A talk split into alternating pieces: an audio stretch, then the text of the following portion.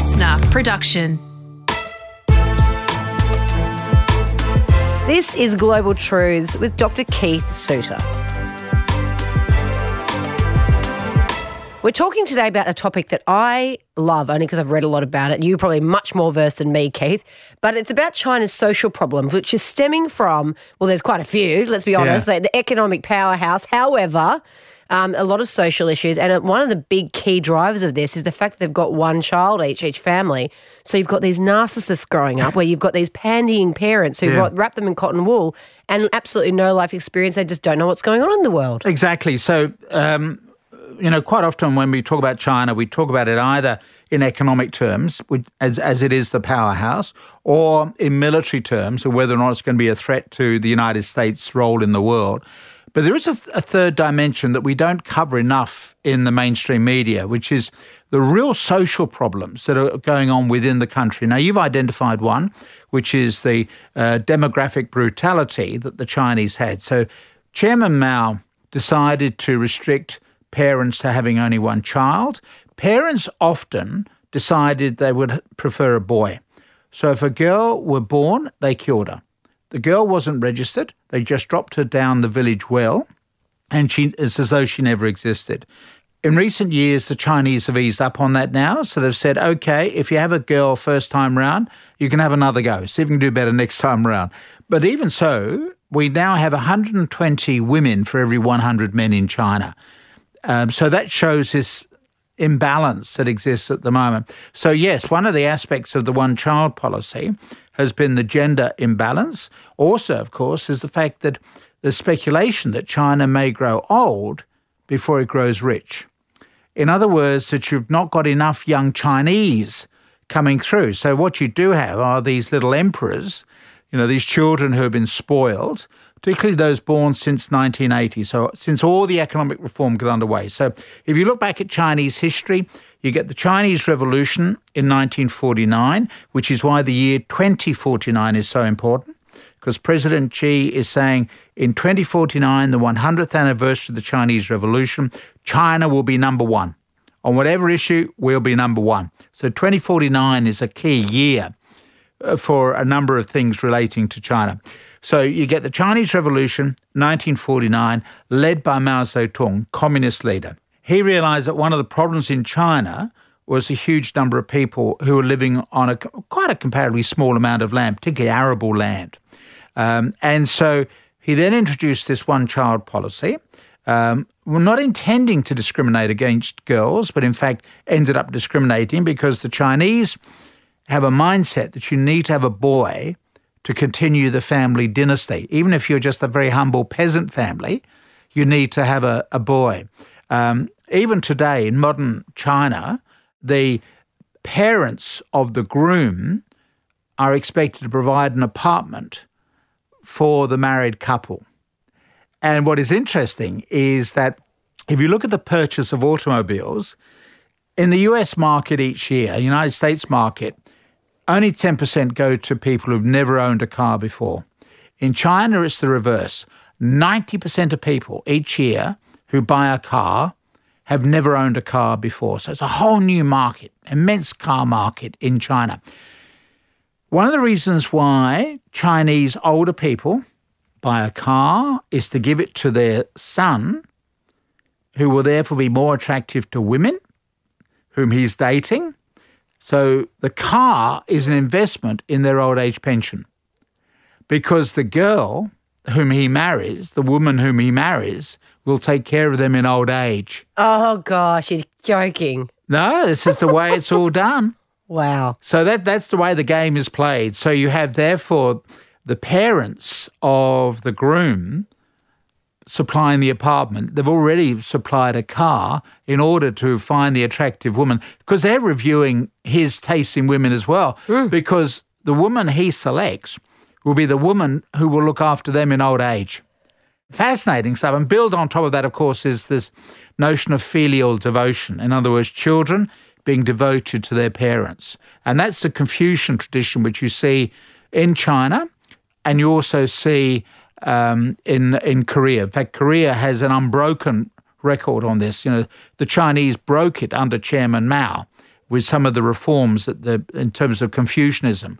Although Confucian is now coming back into fashion in China, in, in South Korea it never left. So it's really quite intriguing. So children um, are obliged, therefore, to respect their parents, even as adults. You might see them kneeling down when they're greeting parents, returning to their villages. So it's really very interesting. I remember on one trip when I was on Taiwan, um, we had landed, and the person taking me to my hotel diverted to a cemetery to show me where the parents were born with a nice view out over the ocean. Oh, God.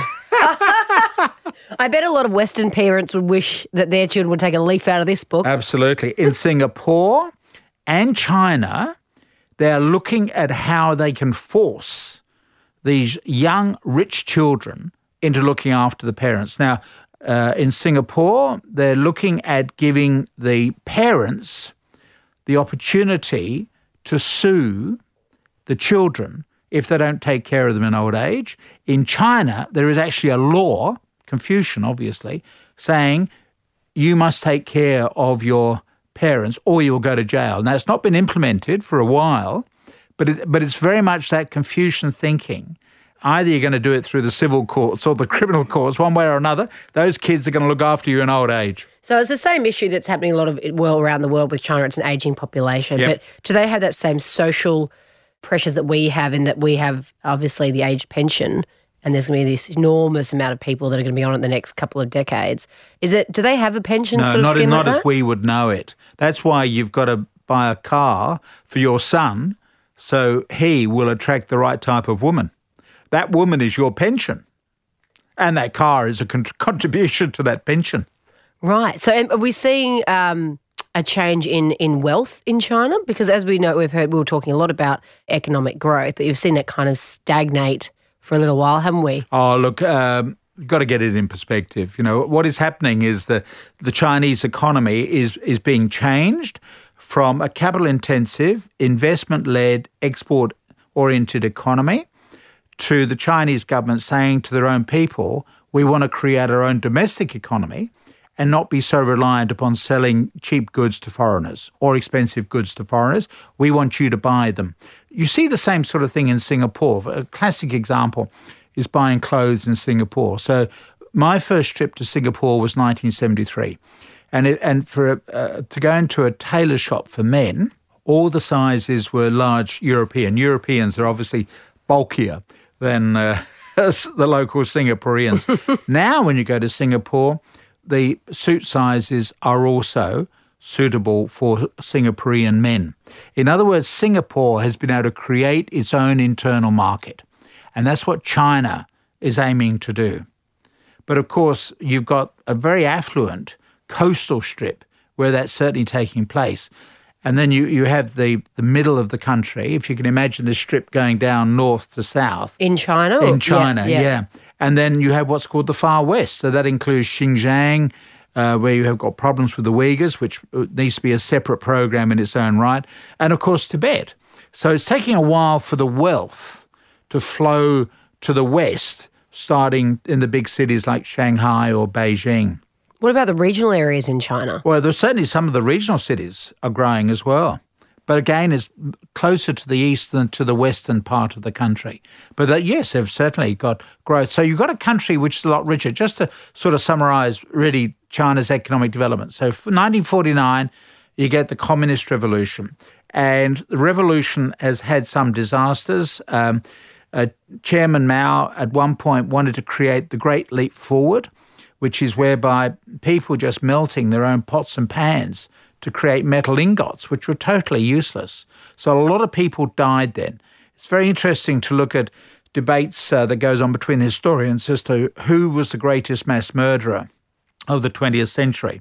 Obviously, Hitler is on the list, but also Stalin and also Chairman Mao.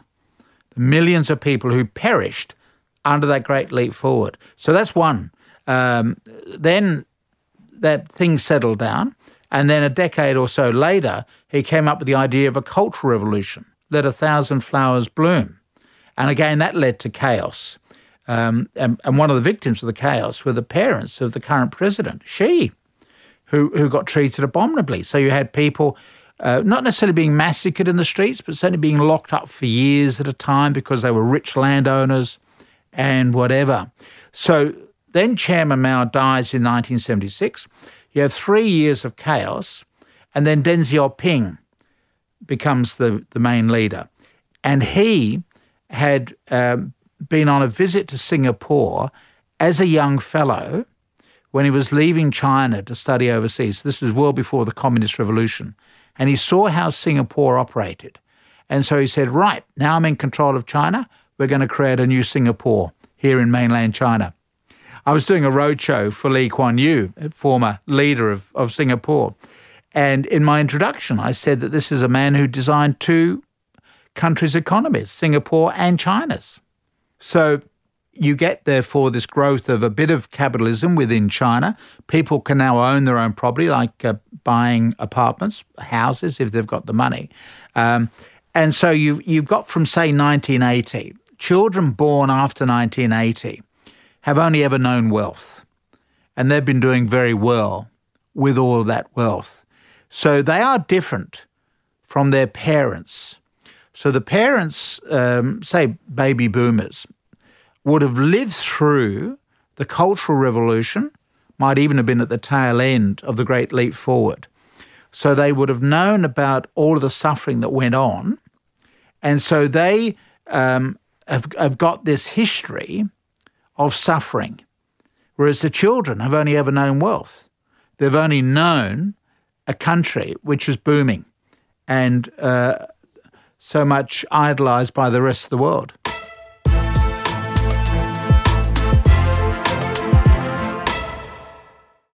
This is Global Truths with Dr. Keith Suter.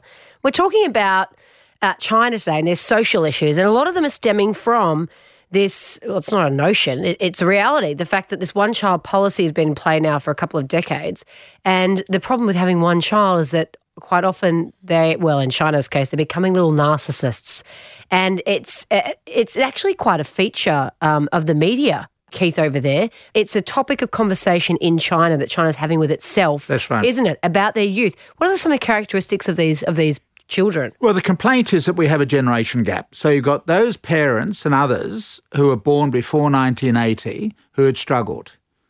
And you've got the children born after 1980 who've only ever known increasing wealth in China. So you actually have two different populations within the same country. And what is interesting is, is that they actually look at the world differently.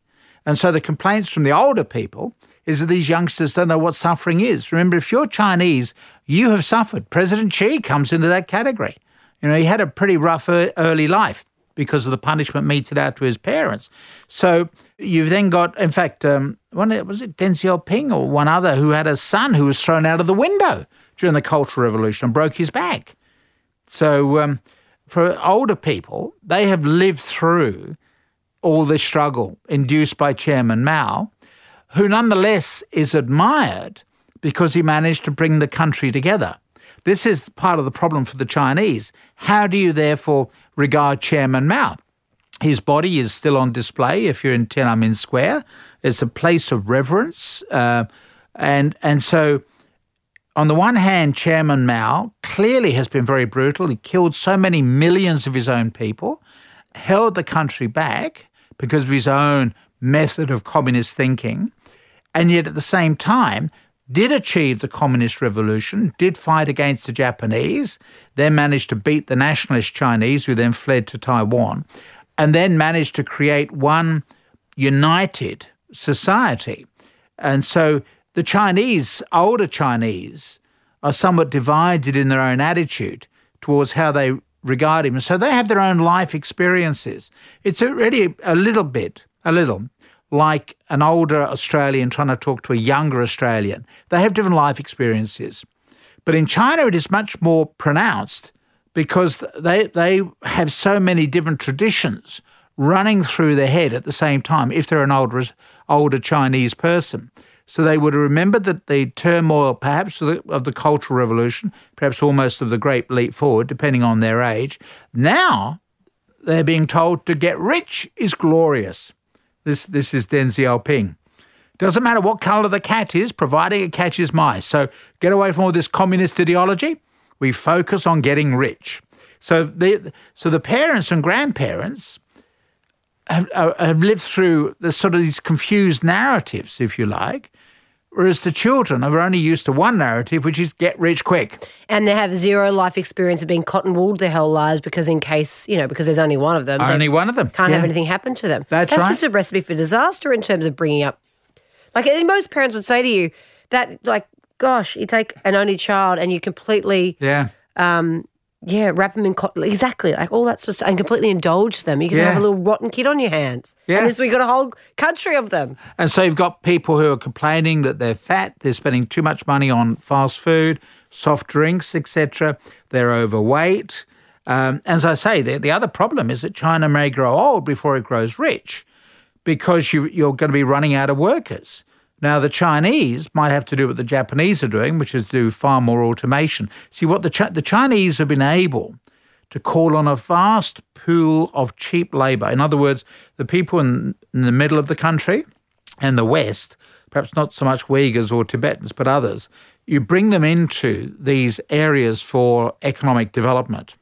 They have provided the cheap labour. So you've got low labour costs. Um, and so you, you've been able to exploit that cheap labour. But they're going to be running out of that cheap labour. Now, the Japanese have got a similar problem because they also have got zero population growth.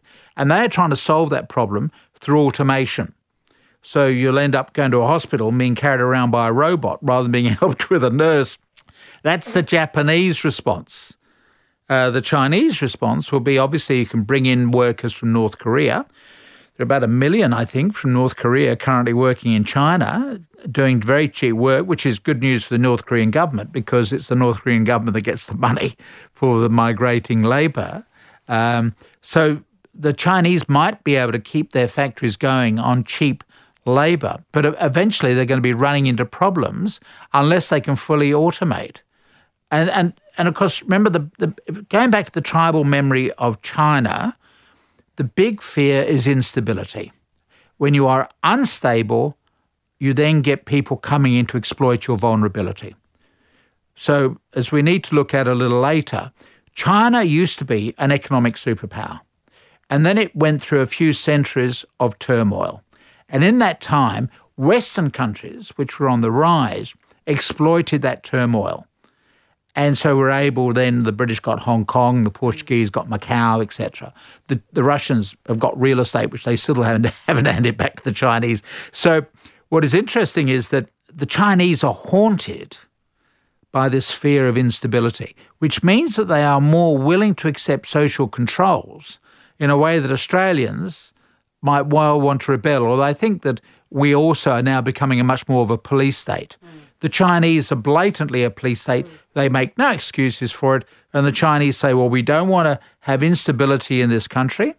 We are willing to be controlled by the state because the alternative is to have economic chaos. But the problem for the Chinese is that if they're having problems with younger people and running out of labour, and people who perhaps don't have the same work ethic as their parents and grandparents, China has got all sorts of social problems. So, yes, China, but at the moment, is doing well economically. Yes, it is a major military problem, but it also may have some problems right at home with the social ones.